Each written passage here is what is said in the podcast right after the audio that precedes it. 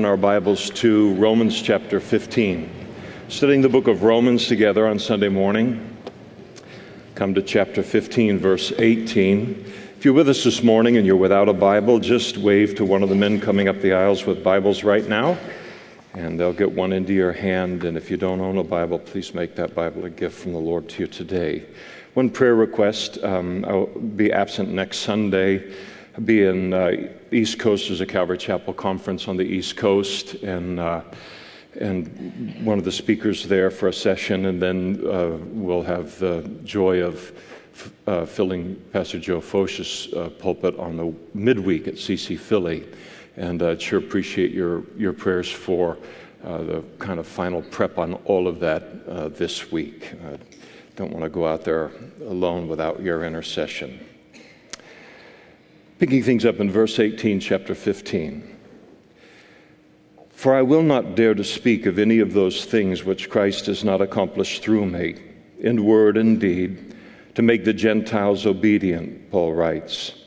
And mighty signs and wonders by the power of the Spirit of God, so that from Jerusalem and round about to Illyricum I have fully preached the gospel of Christ.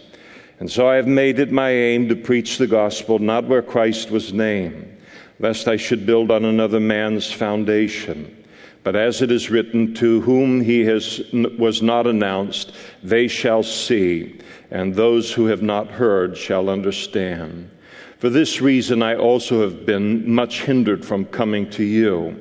But now, no longer having a place in these parts and having a great desire these many years to come to you, Whenever I journey to Spain, I shall come to you. For I hope to see you on my journey and to be helped on my way there by you, if first I may enjoy your company for a while. But now I'm going to Jerusalem to minister to the saints. For it pleased those from Macedonia and Achaia to make a certain contribution for the poor among the saints who are in Jerusalem. And it pleased them indeed, and they are their debtors. For if the Gentiles have been partakers of their spiritual things, their duty is also to minister to them in material things. And therefore, when I have performed this and I have sealed to them this fruit, I shall go by way of you to Spain. But I know that when I come to you, I shall come in the fullness of the blessing of the gospel of Christ. Now I beg you, brethren, through the Lord Jesus Christ and through the love of the Spirit, that you strive together with me in prayers to God for me, that I may be delivered from those in Judea who do not believe, and that my service for Jerusalem may be acceptable to the saints, that I may come to you with joy by the will of God and may be refreshed together with you. Now the God of peace be with you all. Amen. Let's pray together. Father, we thank you for your word. We thank you for every jot, every tittle, every uh, thought, uh, every uh, meditation or, or intent in your heart behind it, why these words and why these truths are found in your scriptures, Lord, and, and why they're important for us to have be built into our lives. We recognize that they are. And we ask that today you would speak to us through your word and into our personal relationship with you and into that place of your calling upon our lives as Christians and, and in our place of service within the body of Christ. And we ask these things in Jesus' name. Amen. Please be seated. At this point in Paul's letter to the church at Rome, the apostle begins to formally close the letter. You say, how can it be a formal close when there's an, an entire one more chapter to? Uh, that's a P.S. Uh, Paul, like any good preacher, uh, has three closings to every sermon, and he kind of has that with a letter. He closes it three times. The key for a preacher is to close on the right closing and uh, most often we close on uh, one that we should have never gone to. But, uh, but Paul isn't really encumbered by that, and he closes this book now with personal comments. Uh, this is the personal section of the letter, and it gives us great insights into Paul's personality. It gives us, uh, even more important, into his view of the Christian life and into how he saw uh, ministry. And because Paul, as we mentioned last time, probably has influenced more people in human history, uh, second only to Jesus, who was in his own category. And so, what makes this guy tick? What makes him uh, live through all of the hardship and be faithful all the way to the end? As church history would tell us that the end came with a beheading, and that was his means of uh, entering into heaven. And so much of that is found in these personal comments that are uh, in this, this chapter 15. Last week, we, time we took note of uh, Paul's affirmation of the church. He was an affirmer and, uh, and an encourager, uh, as well as faithful to rebuke and correct. Uh, his explanation to them for the boldness with which he had spoken all the things that he had spoken to them. It was simply him just being faithful to God's call upon his life as an apostle he explained to them his repetition, so much of the repetition that's found uh, in his letter to them, and then how he viewed his ministry uh, uh, as the apostle to the Gentiles, and that it was a privilege to uh, be glorified, uh, to glorify uh, God in that way. And then we pick things up here in verse 18. And, and he, he describes his ministry, preaching the gospel of Christ supremely uh, to the Gentiles. The gospel is very simply God's invitation to mankind to be saved.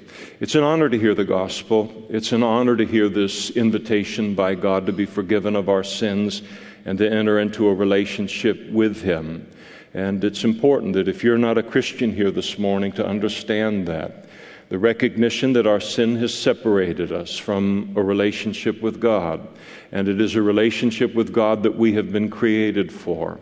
And there'll always be that sense that there must be something more to life. There will always be this emptiness in our life until we're engaged in the very thing that we've been created for a relationship with God. And God invites us to receive the forgiveness of sins and salvation, the capacity to enter into a relationship with Him by simply putting our trust in his Son, in his death, his burial, and resurrection uh, from the dead, and then to receive everlasting life as a package deal and receiving Jesus in, into my heart. And this was the, Paul had uh, been called by God to uh, deliver that message and specifically deliver it to the Gentile, the non Jewish part of the world. He gave uh, this uh, call that God upon, had upon his life. He gave it his absolute all. You see in verse 18, he did it by word and by deed.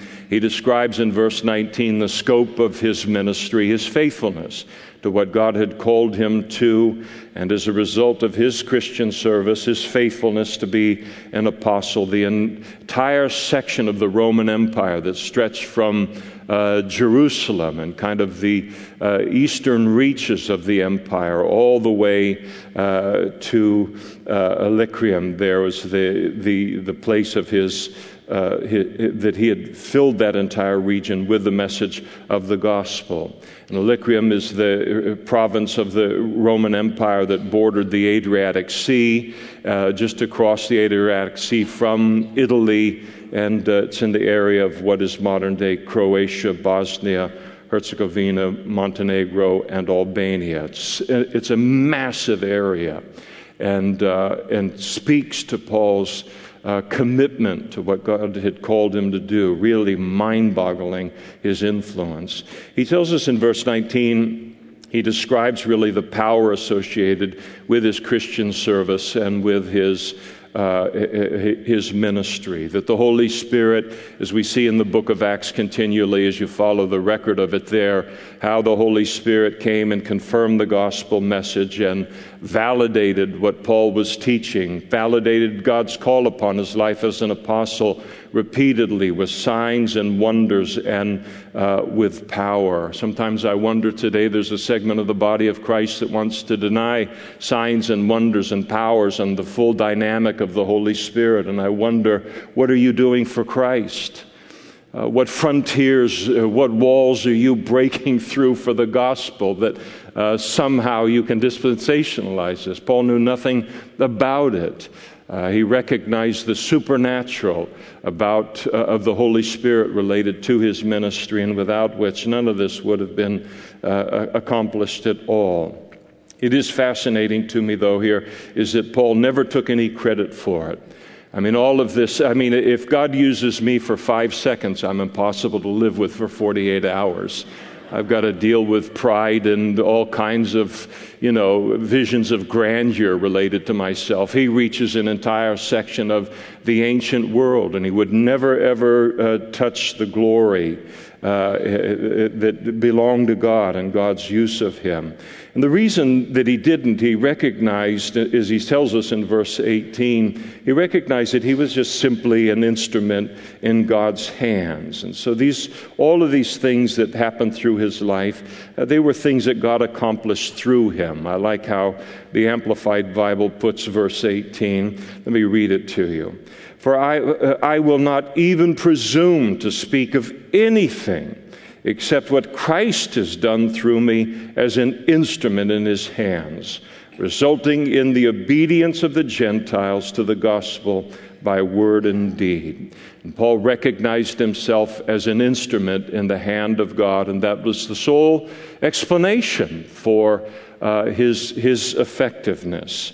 I think that Paul constant, just constantly conscious of the fact that he was simply an instrument in God's hands, and that, as is the case with any instrument, whether it's a violin or whether it's a scalpel uh, or what, uh, whether it's a basketball or a baseball bat, uh, the instrument only accomplishes, it's only significant it only comes into play in any significant way because uh, someone is using that uh, that instrument, and uh, the glory always belongs to the master using the tool, not to the tool uh, itself. And Paul recognized himself to be uh, just that kind of a tool. Everything is owed to the skill of the master. Otherwise, uh, an instrument would lie on some table somewhere, at the side of an operating table, or wherever it might be, until somebody chooses to pick it up and to use it. And so it is in Christian service. Whatever spiritual fruit comes out of our lives, it's founded solely on, on God's grace demonstrated in His choice of us and, and then in His uh, use of us. There's a famous old uh, poem. They even made a movie about it. I saw it when I was a, a young Christian, and it was a, called The Touch of the Master's Hand. And it talks about a, a violin that was being sold, a violin that had really had some life, you know, some wear and tear on it. And as it's being sold at this auction, uh, they get the auction gets it up to one dollar and two dollars and three dollars, and there it stops at three dollars until uh, this man comes from the back of the room and he picks it up and he begins to play it masterfully uh, before the, uh, everyone that is gathered there. And, and now, as an expression of, of his mastery, his, uh, his expertise, the bidding goes up and finally it sells for uh, $3,000, making the point that it's God's use of us that makes our life valuable and makes it a blessing uh, to others. And Paul knew that without the Lord's presence in his life, that without God's use of him, gracious use of him, that he would have remained exactly as he was before God uh, saved him and found him, so to speak. And that is, he would have continued his life of persecuting Christians, uh, basically a, a, a religious, though religious, a savage animal uh, in uh, ordering the death of Christians and imprisoning them, men, women, children, the monster that Paul was in the name of God before he became a Christian. And Paul never lost sight of the fact that if God hadn't saved me and if he, and if he wasn't using me, I would still be that person. And it's always good, never good to spend too much time thinking about what we once were. Uh, but anytime we want to begin to take some of the glory for how God uses us, just to stop and think about what we once were and what we would be even more of today. apart from his salvation and his calling upon our lives. And, and it's a great cause for uh, maintaining humility and awe at God's uh, use of, of any of us. As the old saying goes, humility has made up of two things honesty and a good memory. And I think that Paul was always remembered what he once was. He brought it up continually in, in his uh, epistles. Uh, he didn't bog down there, he didn't stay and go into condemnation over what he once was. But he, re- he never lost sight of the fact that his life was a miracle and, uh, and that he would have remained what he was apart from what God had done. I, I shudder to think about who I would be today apart from the Lord. Uh, where I would have gone, what I would have done. I was thinking about it uh, last night and uh, it, quite independent of the sermon, and uh, just so thankful for uh, the fact that He saved me and He's made me into another person. And I know that you, you feel uh, the same way. I mention it every once in a while. And, uh, but it, I, I can't find a better, you know, way to uh, kind of uh, explain it than the illustration of Gayle Erwin, who was a friend of mine, who uh, once worked for a Christian a denomination that published a magazine, and one of Gayle's responsibilities was uh, in, in the editing of that magazine was to go to the fastest growing church within that denomination in the United States and and do an article on it. And of course, everybody wants to think, wow, you know, we all like these wow kind of articles about whatever group we're a part of. And uh, so one time he went to this place and he did the article, and it was in the magazine. And sometime later, he's traveling and he's in a motel room and up uh, uh, turns on Christian television. And here is the pastor of that church uh, uh, sometime later. And the uh, interviewer asked them what he, you know, what was the, the key to the success of the church and all. And Gayle thought to himself, if he has any other answer than the grace of God, it's over. And unfortunately, he did have a different answer than the grace of God. And within a year, that church returned to its, its former size.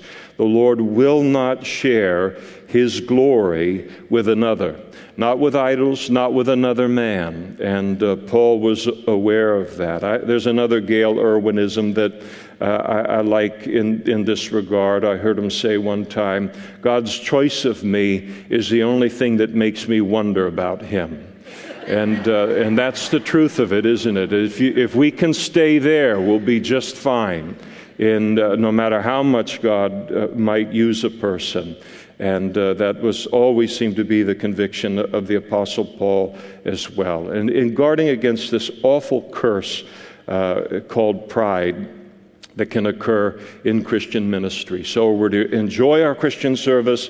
Uh, it should be a source of, of uh, deep satisfaction within our lives, great fulfillment within our lives as God uses us, but we're never to lose sight of the fact that we're merely instruments in God's hands. As Jesus said, I'm the vine, you are the branches. He who abides in me and I in him bears much fruit, for without me you can do nothing. And if we lose sight of that, he has a very simple way of reminding us. He just backs off and we can't accomplish anything. In verses 20 and 21, uh, Paul really reveals to us that he possessed a pioneer uh, spirit. It was Paul's policy not to go anywhere in his missionary journeys where the gospel had already been preached, and, uh, but rather to go to cities where the gospel had not come there yet and then to preach the gospel uh, and, uh, and then establish a church. He would train up leadership there. He would then turn the church over to that leadership,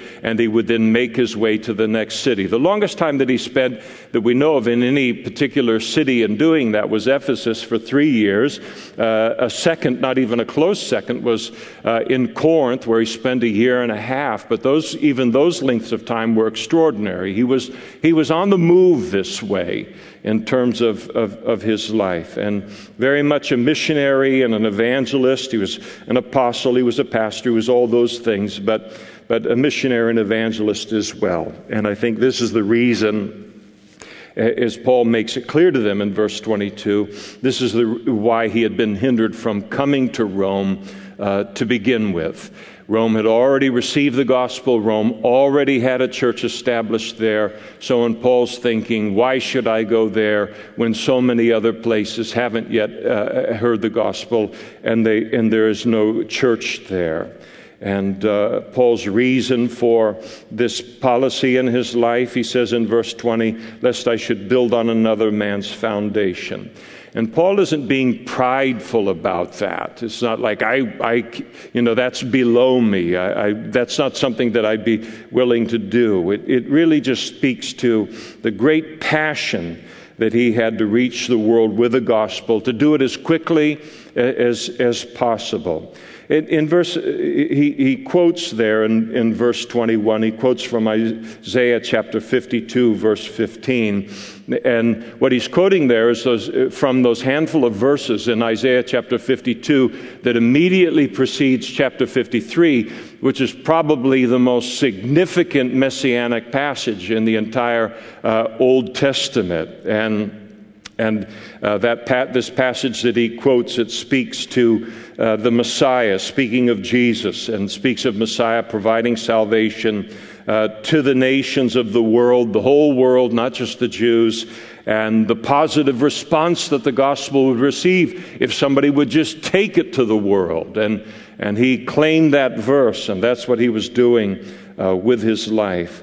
I do think it's important to understand and, and, uh, and uh, that Paul is not advocating uh, his policy concerning himself for everyone. Uh, when he says, I don't go where somebody else has already gone, I don't want to lay on another man's foundation. I've heard sermons preached to uh, people in leadership that this is the ideal and all. It isn't uh, that at all. Paul is simply saying, for his call upon his life, this was his, uh, his conviction. And uh, he wasn't saying that this is the best and the highest calling any person can have. Uh, it was just uh, how he felt he was to spend his life. I mean, if nobody, if everybody in Christian service only went uh, and, uh, and especially if you're talking about apostles or missionaries or evangelists, or you're talking about pastors. I mean, if, if everyone did as Paul did, then the only churches that would be in existence uh, in the world would be churches that had been established by the pioneering uh, pastor. And then, as soon as he dies and goes to heaven, then everything has to uh, restart. And everything would dissolve at the death of the founding pastor because no one would want to continue the work because they'd be building on that foundation. But uh, obviously, as we're very uh, well aware, there's a whole world of churches a whole world of pastors and missionaries that are continuing the work that's been begun by uh, other people. And, and it's vital that God gifts people and He anoints people not only to pioneer, but to also then take over one day and lead effectively these, these works that others have pioneered. It, is uh, good to know that there are leaders in the body of Christ worldwide, and, uh, and every local church needs to have them as well. But they possess what is oftentimes referred to as a pioneer uh, spirit. And then you have others uh, around the world, and within a local church, you have more of a, a settler uh, spirit. And the pioneer's focus is always on the lost. It's always on the unreached uh, world out there. I think about Danny Lehmann with uh, YWAM, here, uh, reading his books through the years and then hearing him uh, preach here in one of the sermons that he taught here uh, years ago. And, and here he is, this incredible gift as an evangelist. And, and, he's, and he's going through uh, it's a small world at Disneyland with his family. And he gets to the end and he's about to disembark the boat with his family and he's weeping and he's saying, We've got to reach these people. And I mean, that's how he's processing this trip through the whole world. And he's not, you know, kidding. And his wife said, Relax, we're just enjoying Disneyland today. But that's, that's, that's the kind of spirit that this kind of a, of a person uh, has or you have uh, that, that pioneer spot, and they, they're, they're not interested in settling down in, in, in one church for uh, for decades, or oftentimes within a local church. You, uh, the primary, their primary focus won't be on the week in and week out of the church, the nitty gritty uh, of, of uh, the, the weekly cycle uh, of a church. They're focused on the next mission trip, or the next evangelistic outreach of the church, or, or the next sharing the gospel outreach. Or like Paul, Paul had more vision to reach the world. He had more things that he wanted to do in that regard than he could ever uh, come to. The pioneer has vision just kind of uh, pouring out of their lives. They'll have more vision all their life than ever they will be able to get to. It's a part of that, that kind of person and that kind of, uh, of, of spirit everything in every area of the church. It needs to be expanding, moving on uh, to the next thing. And this pioneer spirit, of course, is vital in Christianity worldwide. And it's vital that every local church has people like this uh, within it. Otherwise, would the church becomes stagnant, it becomes uh, inwardly focused, and, and uh, loses its vision really to reach the lost and, uh, with the gospel. And then you've got the, the settlers' focus, and, and their focus is more upon maintaining and strengthening what already exists in a local uh, church. And uh, they have a concern, of course, every Christian does, for reaching the whole world with the gospel. And, uh, but their primary focus, what really the passion in their bones, is to see uh, those who've already become Christians, now become mature Christians, to disciple them uh, into full maturity in, in that local church. And so you've got the pioneer and here's this guy or this gal, and they're, re- they're ready to run through brick walls uh, in order to I- advance the, the, the, gospel. But they have uh, very little interest or, or, or, even much of a calling to then uh, clean up the mess they've made and this big hole in the wall. And, uh, you know, to now take this uh, opening that they've produced and make something of it, to do something decently, make something decent and orderly uh, of it. They're just simply looking for the next wall to run through for God's glory, and it's a great gifting. And uh, it is the, those with this needed settler mentality who have to come behind them and bring kind, some kind of semblance of order so that it'll have a lasting impact and, and fruitfulness.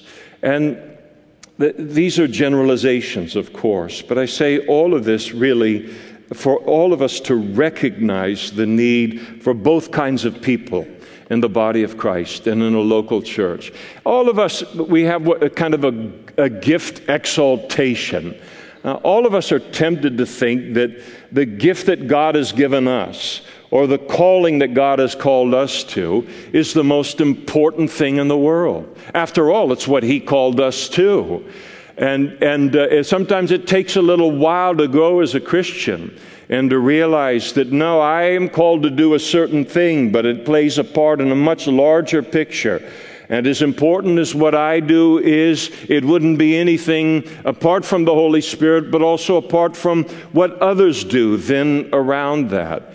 And sometimes there can be, you know, the settler can get frustrated with the pioneer.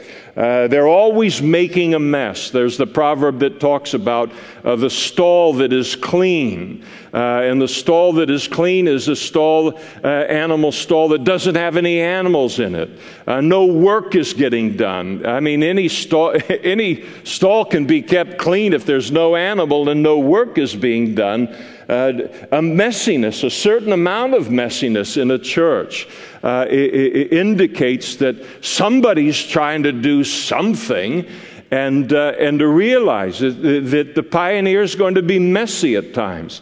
And then the pioneer can't get frustrated with uh, that others don't share their zeal to uh, go out and you know, knock these walls down, but that they have a calling then to bring some semblance of order uh, to, to what the pioneer ha- has done. They're not uh, you know, uh, uh, contradictory to one another. They're very complementary visions and passions. And, and, uh, and Paul reveals himself to have been this, but he understood the importance of the rest. That's why he appointed leadership in these different places and went on on his way.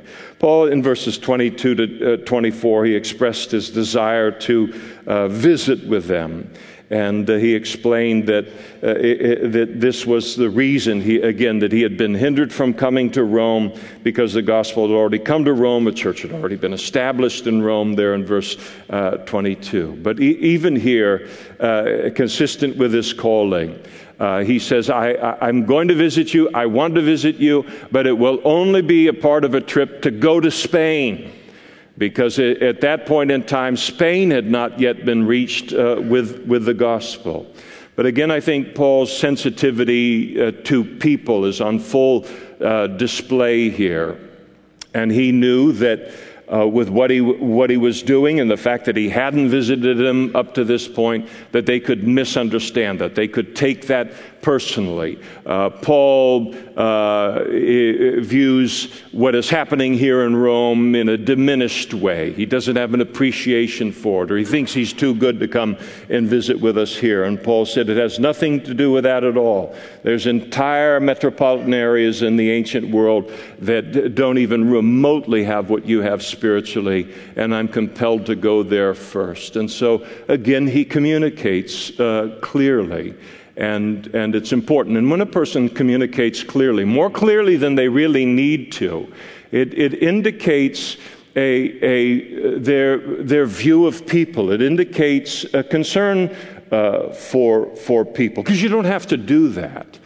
Uh, but Paul wanted to be especially clear. There's an old saying for preachers, and that is uh, a mist in the pulpit is a fog in the pew. Uh, if the pulpit isn't clear, you ever been in a sermon where it's like, I don't have any idea what, you know?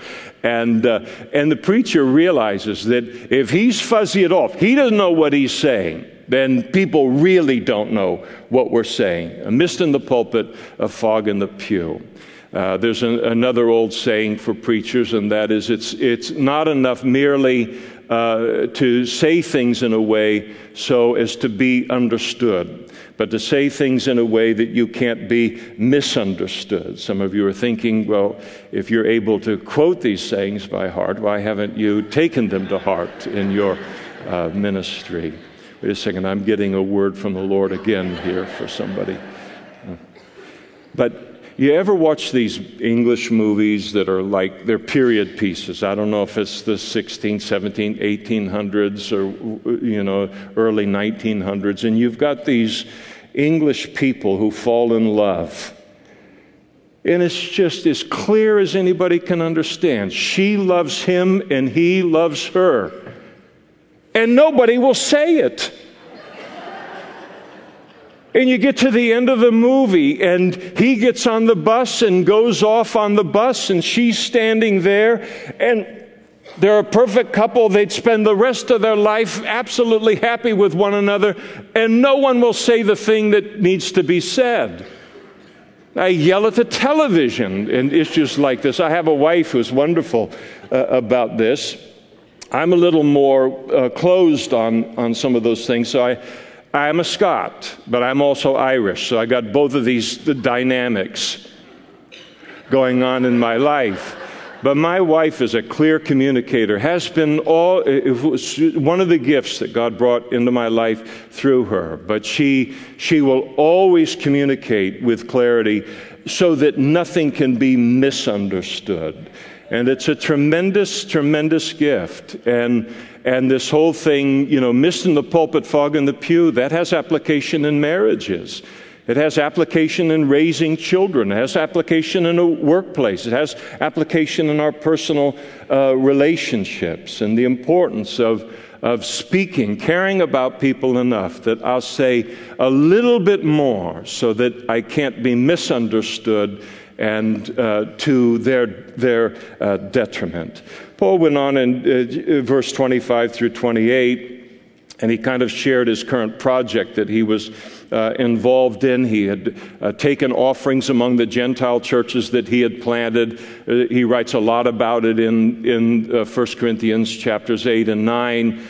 And, uh, and, and there's a, quite a record of it in the book of Acts. But he, he felt like it was important to build a bridge between uh, the Jewish church, the church made up of Jews for the most part in Jerusalem, and then uh, among the Gentile churches uh, away from the land of Israel. And he was always looking to try and, and build bridges in that regard. And so he had taken up an offering.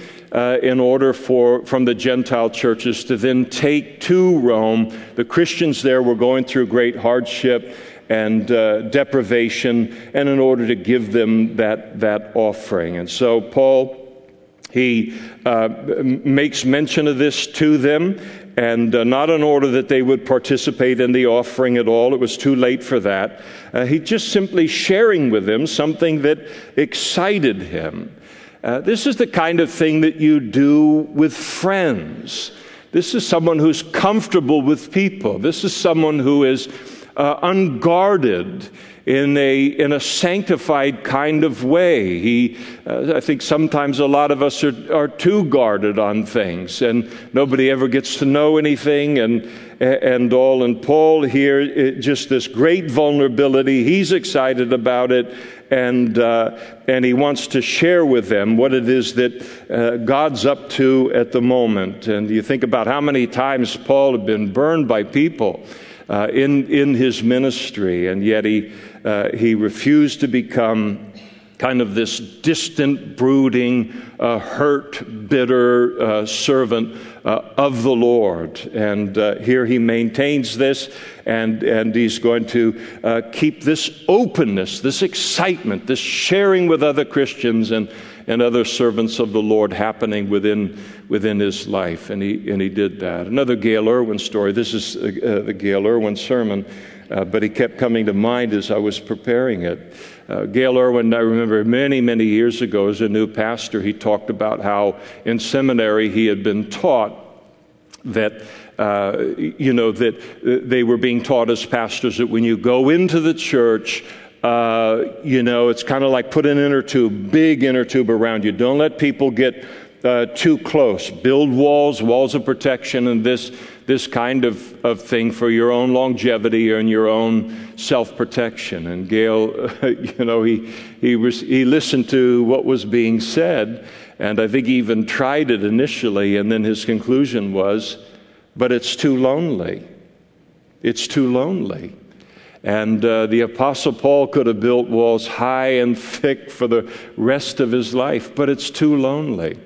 And the body of Christ is very relational, and uh, this interaction. And uh, Paul didn't let you know what others had done to him in one kind of setting to uh, spoil this, related to uh, having this attitude and openness of his relationship uh, elsewhere. And, and Paul, uh, as we'll see in chapter 16, he, he lived anything but a lonely Christian life.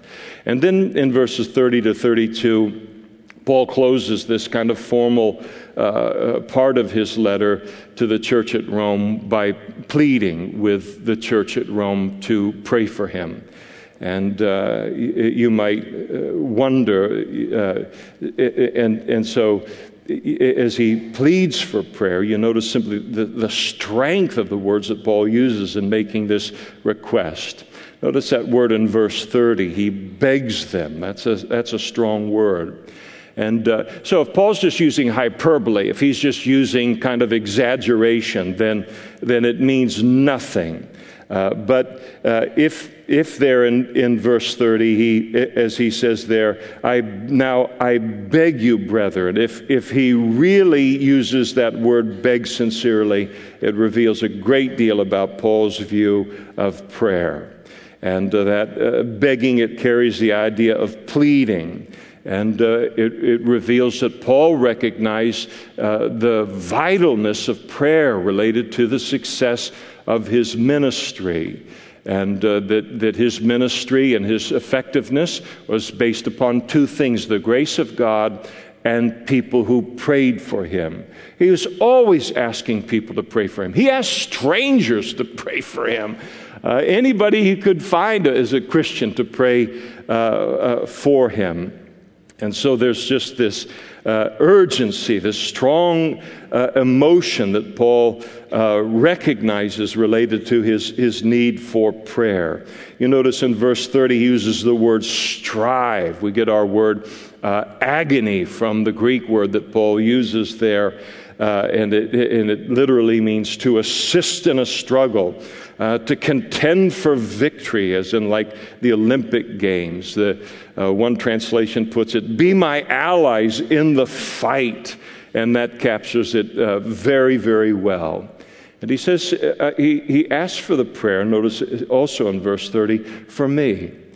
Paul possessed no self consciousness in asking other people to pray for him. I would contend that every single one of us as Christians need to have at least three to four to five people that we know well and are current uh, with us in terms of relationship in our lives, that we could come to them and, and uh, ask them for prayer related to any issue and, and they, would, they would pray uh, for us to have that kind of, of connectedness. And Paul does it, and you look at him in, the prayers, the things that he asks for prayer, all the way through his epistles. There's no hiding things, there's no couching things, there's no saying, Well, I wonder if I ask for this, will they think that I'm unspiritual? Or will they think that I, you know, that, that I am not close enough to God to have enough faith related to this situation? He's, is, he isn't getting lost in his head on any of this kind of stuff.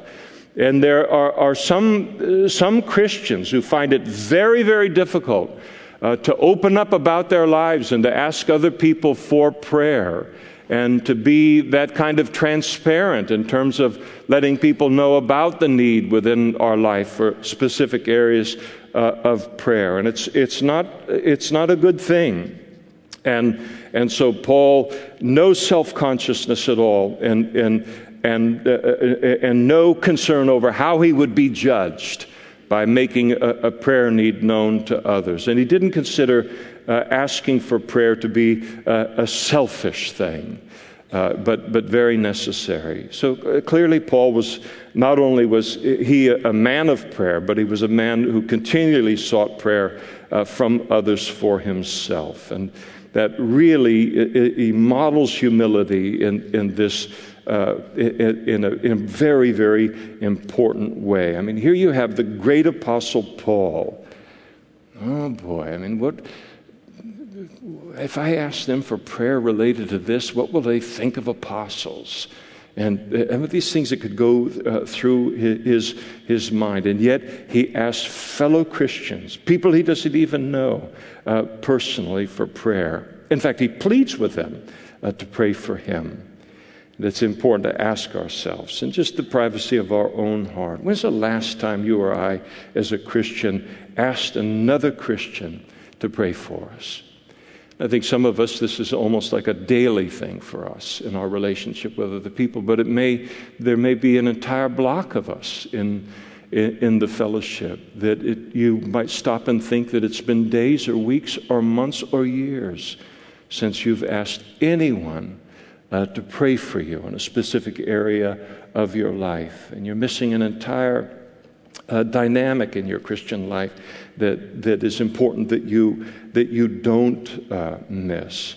And I think our culture fights against this. Our culture uh, nurtures individualism. Uh, it nurtures uh, personal kind of privacy, though people put anything and everything on Facebook and all of these other places. It's so funny. We're so worried about privacy in, in one regard, and then we think that uh, everyone is interested in every meal that we eat, and we put a picture of it, and then we're disappointed that when they aren't.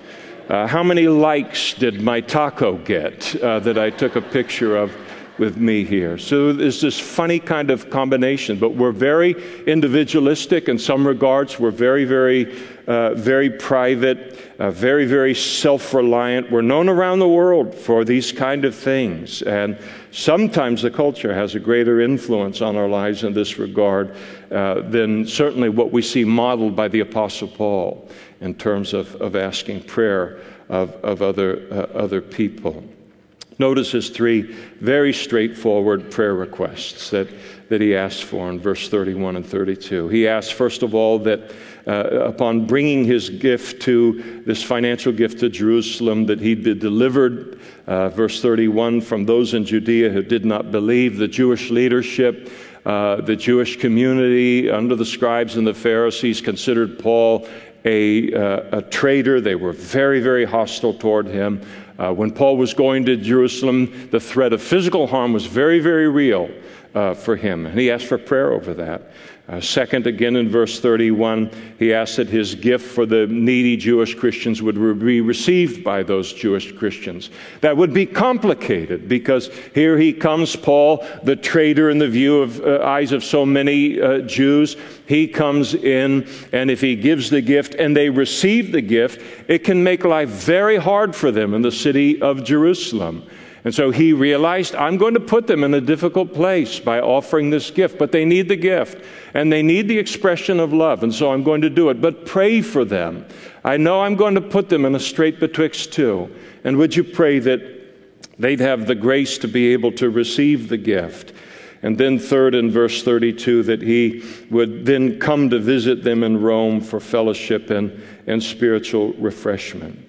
Uh, it's, I think it's important to realize that God's answer to those three prayer requests by Paul would turn out very, very different for him than he hoped.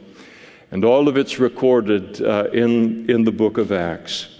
Uh, he would end up ultimately in Roman custody as a result of a physical assault upon him by his uh, Jewish enemies in Jerusalem. And if a Roman uh, guard had not gone and rescued him, uh, the Jewish religious leaders and others would have beat him to death uh, with their own fists right there in the area uh, of, of the temple. Uh, the financial gift that uh, was delivered to the Jewish saints in Jerusalem, but their reaction to it was ve- very, very muted.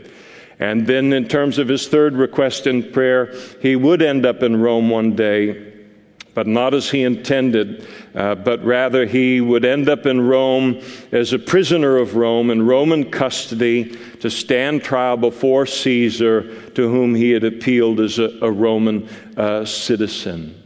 And I think that here we're reminded that all prayer requests that we make to God as Christians are made in submission to uh, God's will. It is never unspiritual to pray to God with the qualification, as Paul does here, if it be your will. And there's some Christians that, uh, you notice there in verse 32, as Paul uh, prayed that way. There are some Christians today who believe and they also uh, teach that uh, it is unspiritual to qualify any prayer at all with, uh, in, you know, uh, your will be done, God, in this situation. No, no, you, you, you make that claim. You demand uh, that change in the circumstances. You demand what it is that you uh, want, and anything else than that is, is unspiritual. Paul knew uh, nothing about that kind of, of, of a prayer life.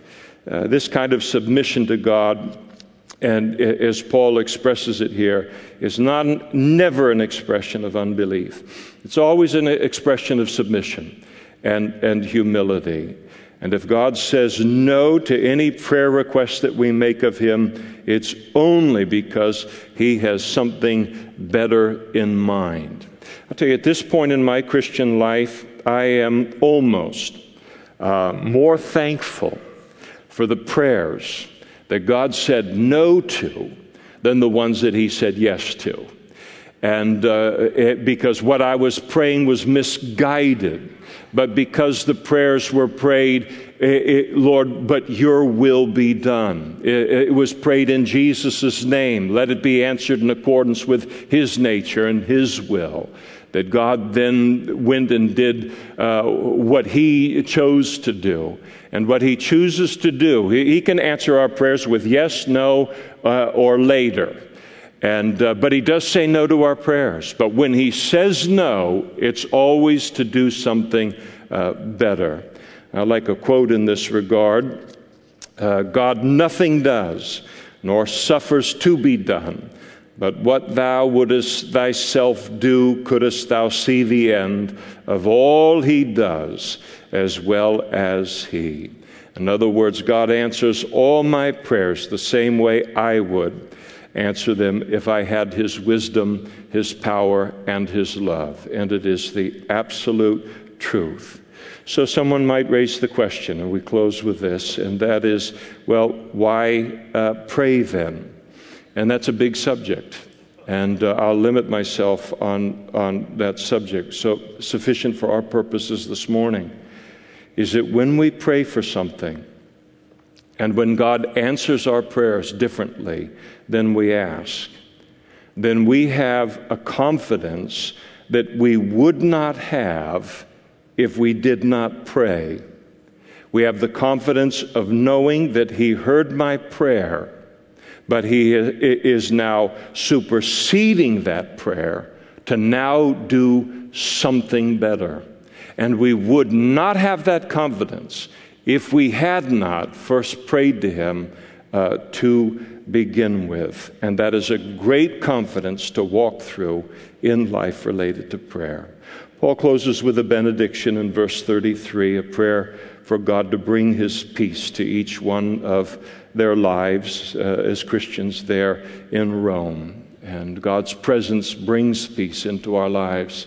What a frantic, again, thinking about some things uh, yesterday, and I think about them often. I'm a little bit of a news junkie. I limit myself severely these days. But I look at the world, and every once in a while I just stop and I put myself and I just say, how would I be processing this if I didn't know God?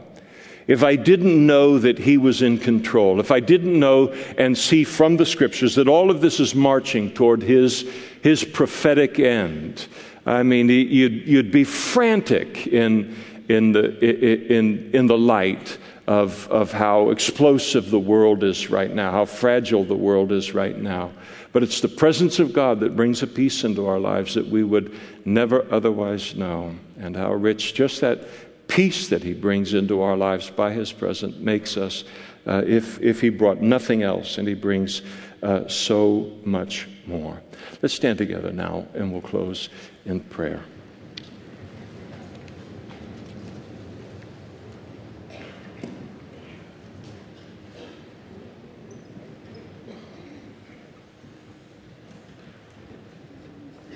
Before we pray, when we go through passages like this in the scripture, um, where, you know, I don't want to spend one sermon on every single point. Sometimes I feel like it's, I'm playing Jeopardy a little bit. And it's like, um, you know, there's so many subjects. You know, I'll take potpourri for $200, Alex. And, uh, and, and so, boom, boom, boom, boom, boom, so many things that, that are laid out.